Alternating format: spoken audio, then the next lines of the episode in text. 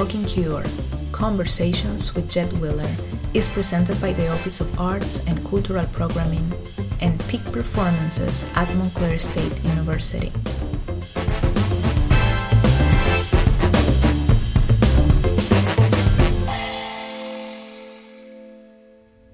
Hello, Montclair. Am I glad to be here or what? The theme of this conversation is opposites attract. And I'm here with um, venerable artists of unimaginable creative talent uh, Anne Bogart, Elizabeth Streb, and the great playwright Chuck Mee. So let's start this conversation. Ms. Bogart, you've invented theater, created theater in ways that I have had both um, amazing moments of revelation and deeply personal reevaluations of why I'm even interested in theater. Um, so, Elizabeth Streb um, has taken the word dance and torn it apart, twisted it around, and jettisoned it into the future. And, and Mr. Mee writes the most beautiful language I have ever heard. None of this fits. Why? Why are you three here? Why are you bedeviling me with your creative inspiration? Well, this is Anne answering Jed Wheeler, who is probably um, one of the most um, uh, innovative, risk taking producers that we have in the world right now. And I just want to say here at Montclair, you can see things that people are scared to bring into Manhattan because they don't know what will happen if they do bring them. So I think, first of all, I just want to say the reason it's happening is because of Jed Wheeler. Because the three of us had been scheming, Chuck and Elizabeth and myself, but we and we, we we schemed to the point of like who's going to produce this idea we have? And we called jed because he was the first person who came to mind. And he came into the soho uh, noho star restaurant which doesn't exist anymore for a meeting with us. And the first thing he said is well this is a no-brainer. We're doing it. So what else do you want to talk about? So i would say the reason we're together is because jed had faith and trust and I'll tell you, there's a lot of producers who do not have faith and trust. They want certain guarantees. So it's it's it was a risky move. Uh, and and and as you can tell from his extraordinary words about each of us, which I don't take lightly, he he believes in us, and he it was c- curious to find out what happens if you put these three uh, chemicals together. These combustibles combustibles. That's the combustibles. Yeah, that's, that's, what great. we should. But you know, going back to the beginning, I would say it's actually Chuck's fault. So let's let's turn to oh, Chuck, Chuck. Mee because it's his fault. Well, Chuck, what's your responsibility here? Well, I'm glad to be at fault. Um, well, Elizabeth and I met at a dinner party, and uh, of a mutual friend, and had a really nice conversation, and said, "Oh, we should have we should have lunch sometime, not to talk business, just for the fun of it." And so we went out to lunch. Was it NoHo Star? No, it was the Smith restaurant across the street from Lincoln Center. Um, Whoa, that was upscale. I mean, really. Yeah. But as we're having I lunch, got taken to NoHo Star, and you guys were actually having l- meals at the Smith. That's how we are. Um, really, had how I known. yeah, yeah, we're so fancy. But we but, uh, having lunch, I, I just I couldn't keep myself from thinking. Uh, and I said to Elizabeth, "Oh, Elizabeth, you know what would be fantastic is your dancers are flying through the air, and it's amazing and fantastic and ecstatic, exquisite, and scary, and horrible. And then there are a few actors standing around talking about love." And she said, "Oh." I'd love to do that, but you know, I don't work with actors. We would need a director to work with some actors. I, I only work with my dancers. I said, Oh, how about Anne Bogart? She said, Oh, I've always wanted to work with Anne Bogart. So I had my iPhone in my pocket. I took it out, dialed Anne's number, and said, "Hi, Anne." Conversation I had with Elizabeth. Anne said, "Oh, I'd love to do that." So that's how easy it is to make a wonderful piece of theater. it's easy for you to say. so, Elizabeth, talk about the danger of stepping out of your comfort zone.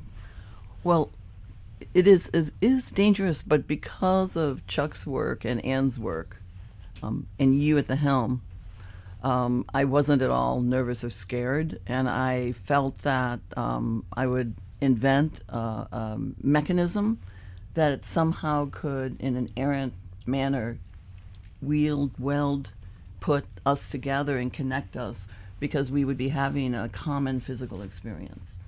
And that, that's where the Guck machine idea came from, that we'd have 55 buckets, five gallon buckets in the air with strings hanging down in a huge 110 gallon tank in the middle, and each one would have different materials in it, like like honey, which got expunged early on, but it also the milk got expunged, but um, mylar confetti, flour, sugar.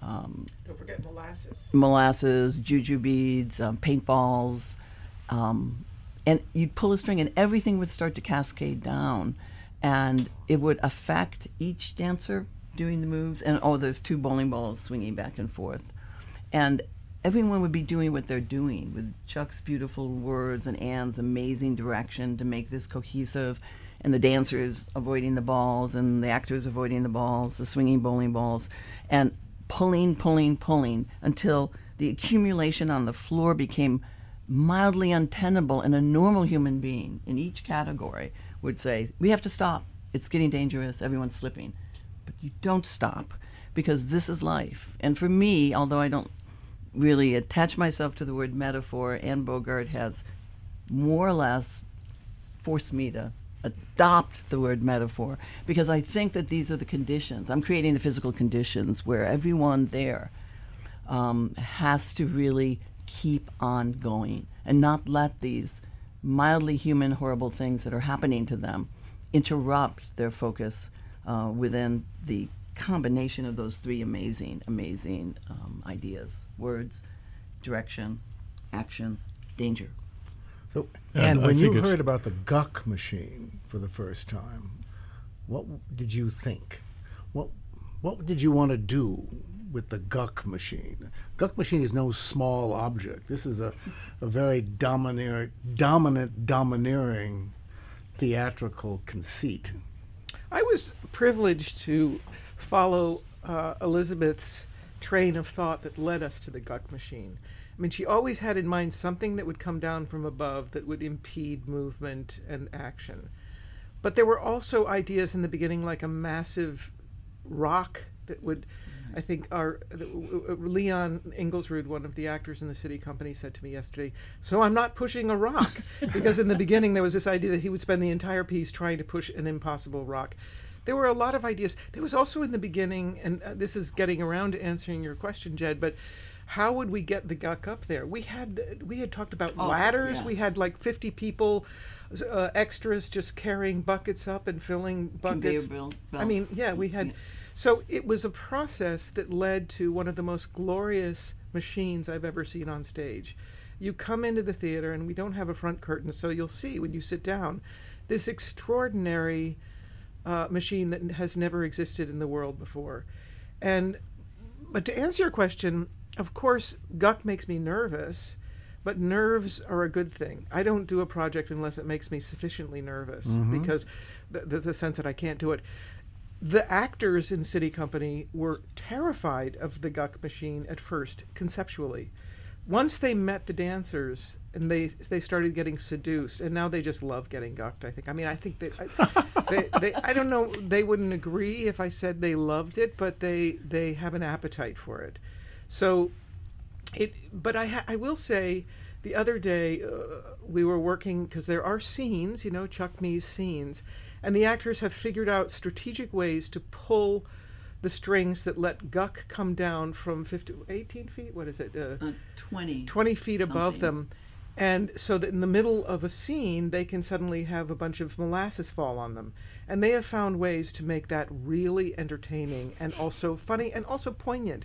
And I realized the other day, I thought, God, no set designer would ever have built something that gives us this freedom to actually have Guck fall on top of us in the middle of a scene.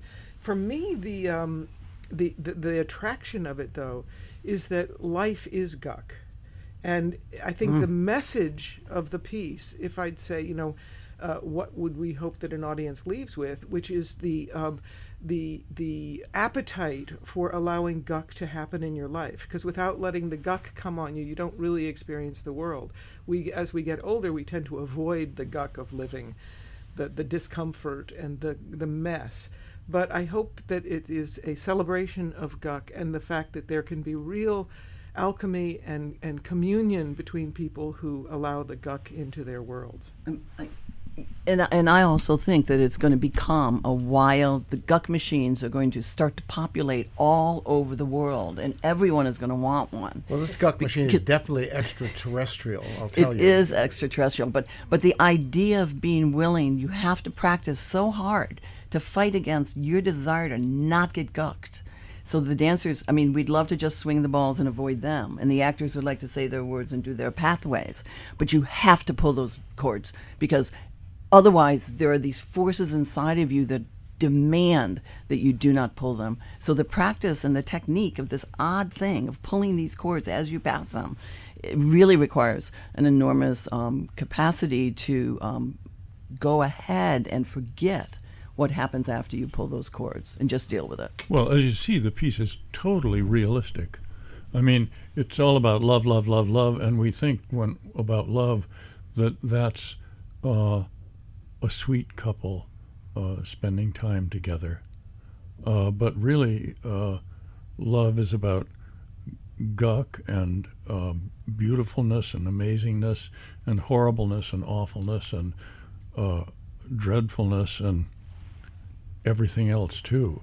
So uh, this is just love, love, love, love is what I think. Well, one of the things that, that, make, makes this work like this exciting, of course, because I have no idea what it's going to be until it, it becomes something, is to make a discovery, uh, find a surprise. Um, and actually, Chuck, the surprise, and I don't mean this in any other way than I'm about to phrase it, the surprise was your text, um, which is very straightforward in the sense that when there's not a guck machine, you know, eh, that we're dealing with, um, you know, or a uh, an array of images that theatricalized by the SITI Company, but the intimacy of your language in the context of, I guess, since we're talking about the guck machine, I found in in as I was listening and watching, emotionally fulfilling in a way that I had not expected in the context of this piece. It was, you know, um, it's quite brilliant. I mean, um, and and and to have worked through, you have you just gave an extraordinary de- description of the physicality, the power, you know, of falling and loving and the creative process and the clashes and stuff. But at the end of the day, you know, there's there are two men standing on stage, um, and one is talking about having met the other for the first time, and it was a moment of love. Uh, uh, you know, despite all of the things that we're talking about, the grandeur, the the clashes, the the, the powerful physical activities, the threats, you know, all comes down to a moment of recognition between two people that see something for the first time. That was a big mm-hmm. surprise. Mm-hmm. And Big then surprise. molasses falls on their head, Well- and then it's really realistic. Yeah, but you know, it's it's an it's it is it is life in all of its capacities.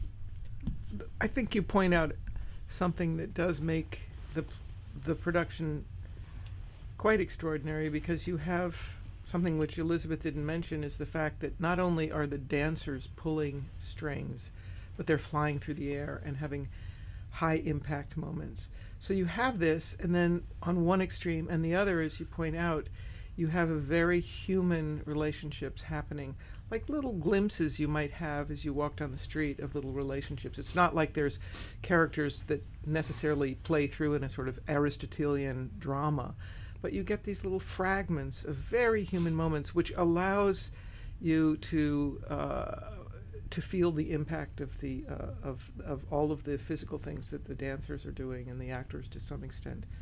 Um, and and so it's it's that spectrum from the very very human the relationships that they're in to the extraordinary feats of, of action.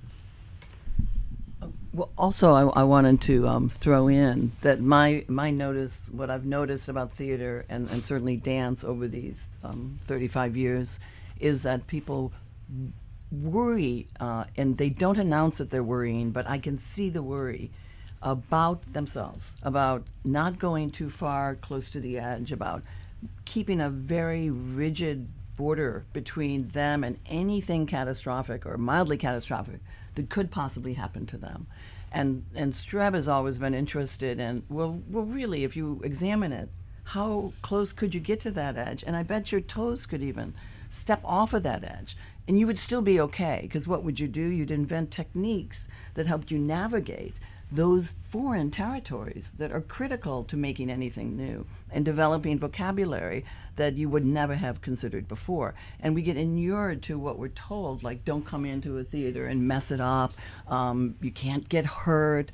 Uh, you can't. So I think that our Streb's vocabulary is to ask everybody to uh, agree to get a little hurt and to risk even more than you did the last time. And these people are doing this wild and crazy, as Anne mentioned, swinging bowling ball dance, landing, landing, and knowing where the safe zones are, but they're only safe for half a second, then they get up and go somewhere else as they're pulling these cords. And here's the critical part of this that has surprised even me is that things happen like they slip. They, their feet go out from under them, and these balls are coming coming at them.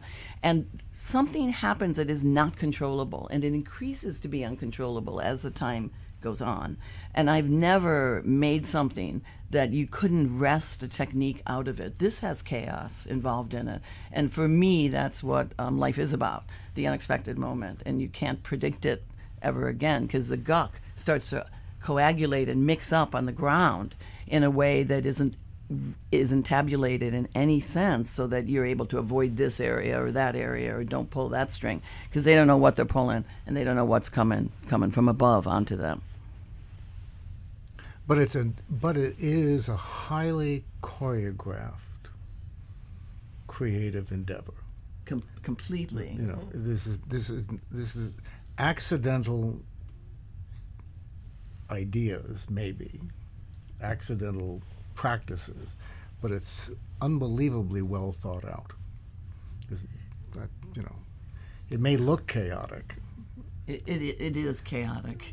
It is Yeah. really it is chaotic because when you put the um, mylar confetti with the water and the sugar, well, the sugar helps you, but the water and the molasses, it's a slip zone. It's a slip zone. No matter how sure-footed you are, you're gonna your legs are gonna fly out from under you, and you're not even gonna expect it. Well, I'm glad to hear the actors are acclimating. oh, I was very worried about them because this, it's so different. I mean, injury is.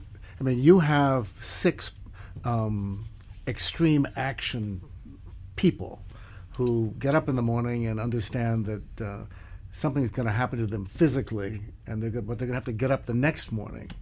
Actors are a little different um, in the context of wanting to protect their instrument. Yes.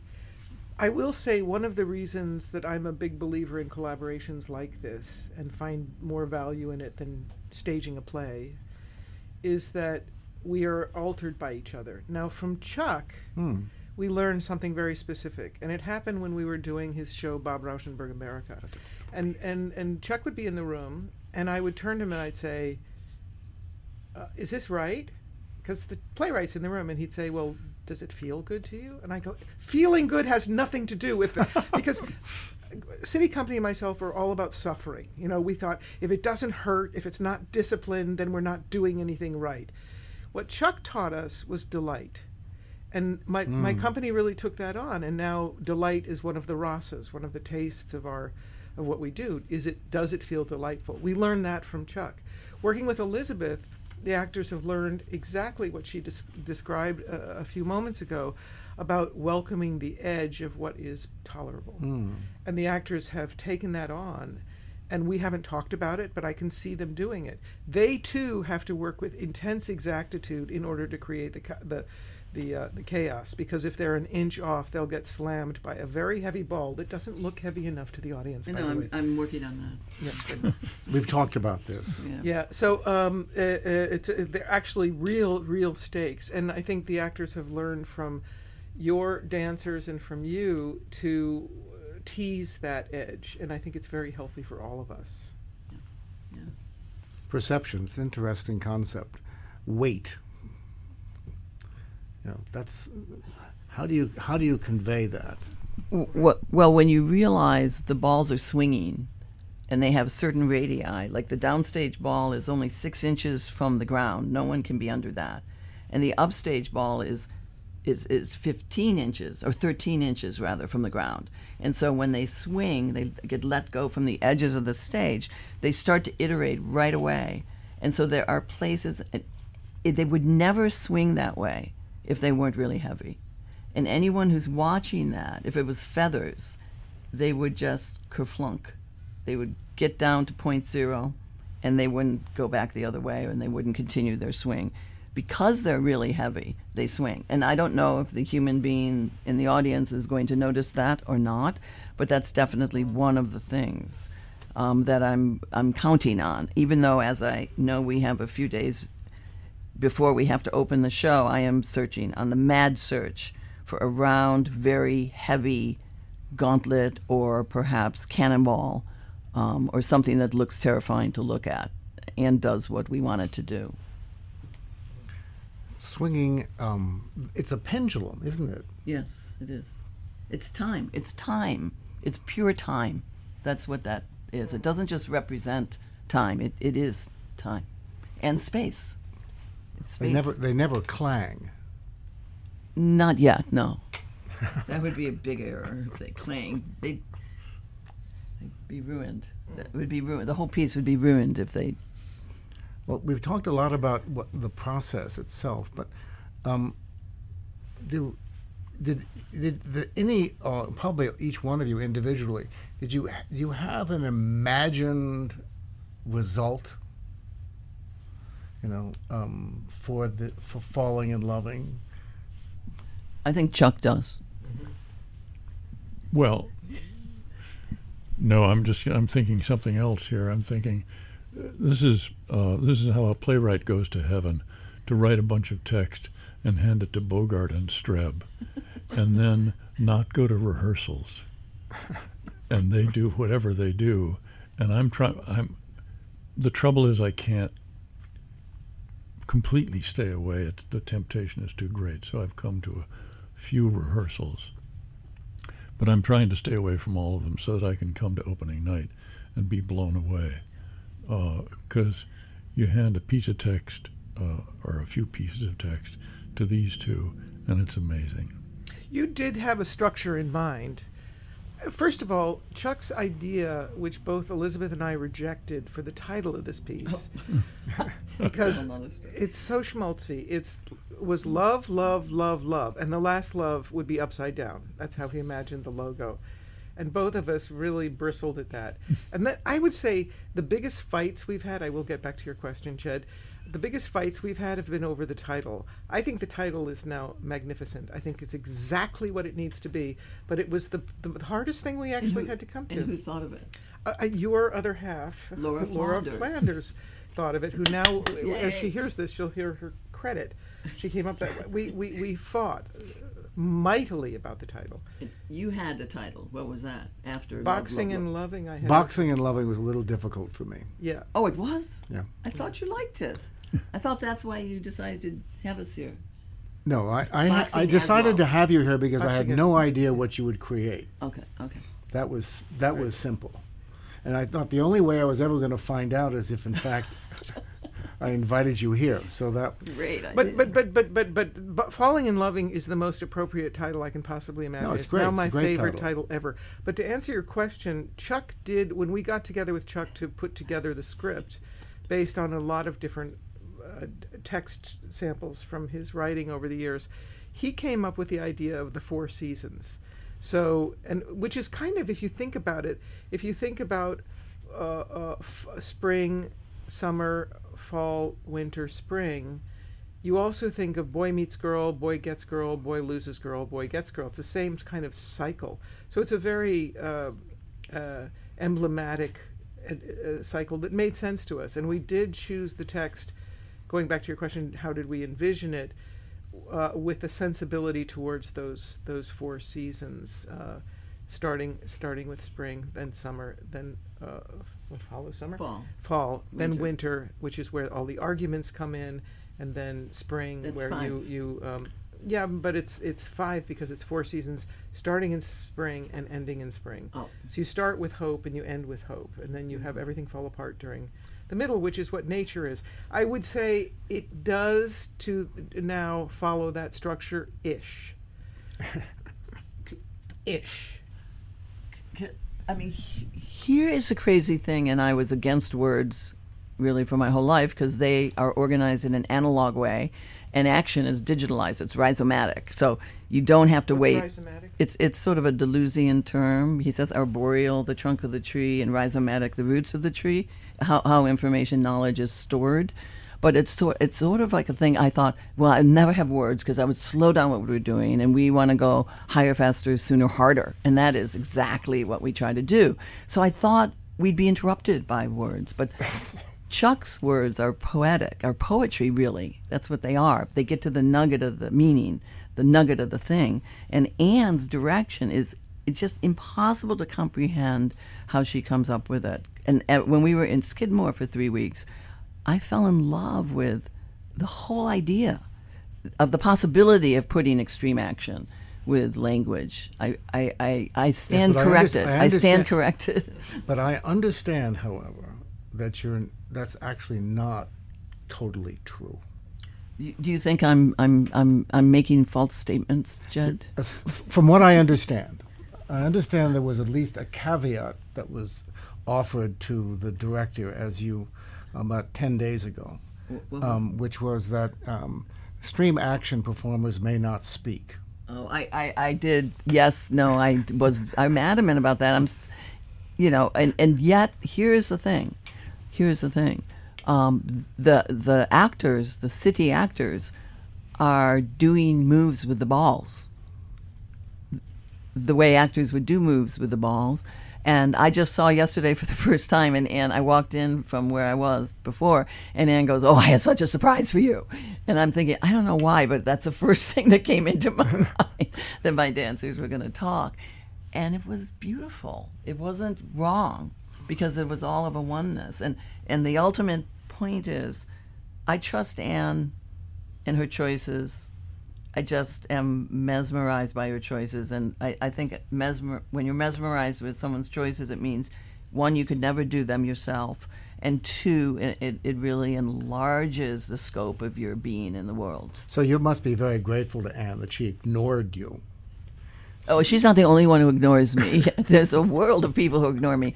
I am grateful to Anne and Chuck for so many things that would be hard to list. Because I think your dancer, your dancers, performers have, have accepted language uh, as naturally as the SITI performers have expect, accepted the danger of maybe being walloped by a, a forty-pound uh, cannonball. Did you see the dancers talk? I oh, heard I guess them. I should say, did you hear them talk? I did. I did. and what do you what do you think? I, they're naturals. They're natural. They're naturals. They've just expanded their palette of you know opportunity in this world. Yeah, I'm going to lose them to the theater world. At this The point. only problem is they all want to talk now, and really, the piece will not hold it.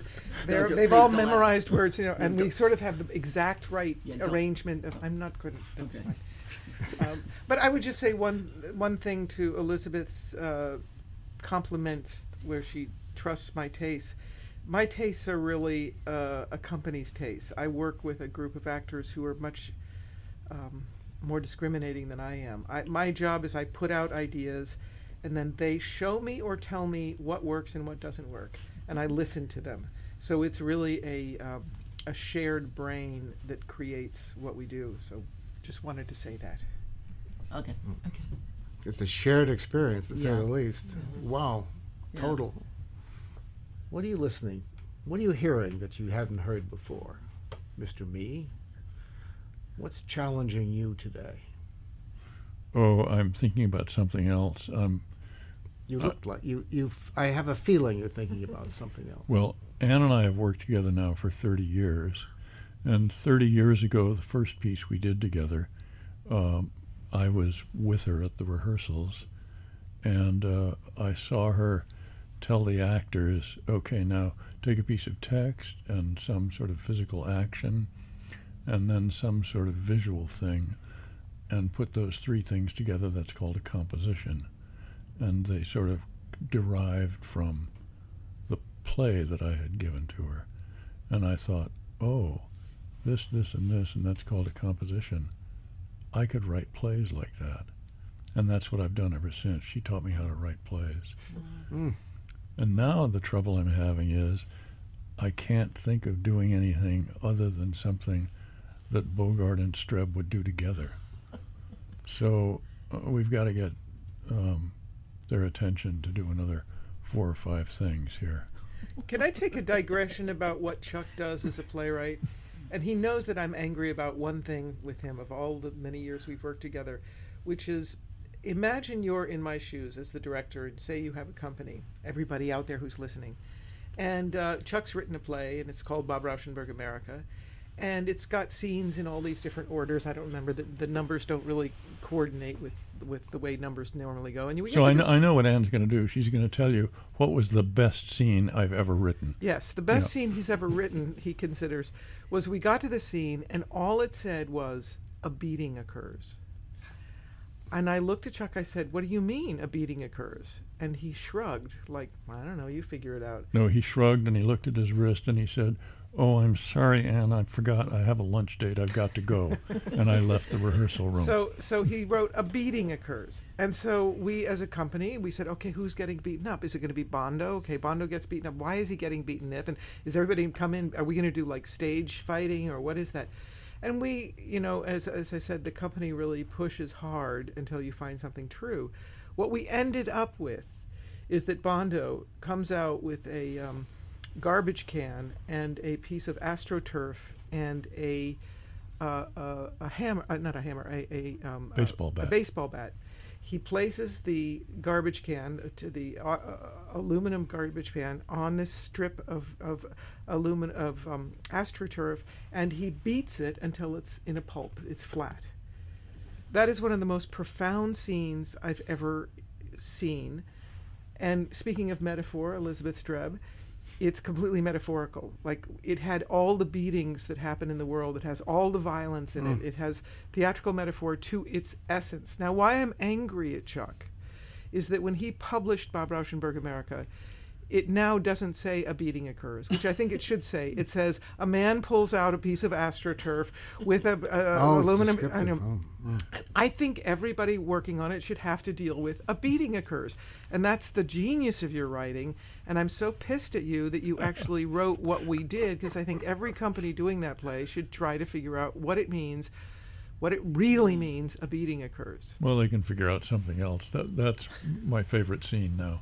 So I have to put that in the script. But this is also this is the reason I don't go to rehearsals, so that the actor and the director do whatever they want, and I'm not there to say, "Oh, but you know that's not what I really meant," or to have anybody turn to me and say, "Chuck, what do you think uh, in this scene? W- what did you have in mind?" No, I'm not there to answer that question. Well, the good they news. have to figure it out, and then it's better than I could have done. Well, see, I don't want any explanations at, at the Alexander Kasser Theater at all, ever. I want. I don't. I want audiences to come and have to thrash out the meaning for themselves individually, perhaps collectively, for sure. Um, I don't want the. I encourage each member of the audience to make a discovery that is uh, on their own terms, based on their own life experiences.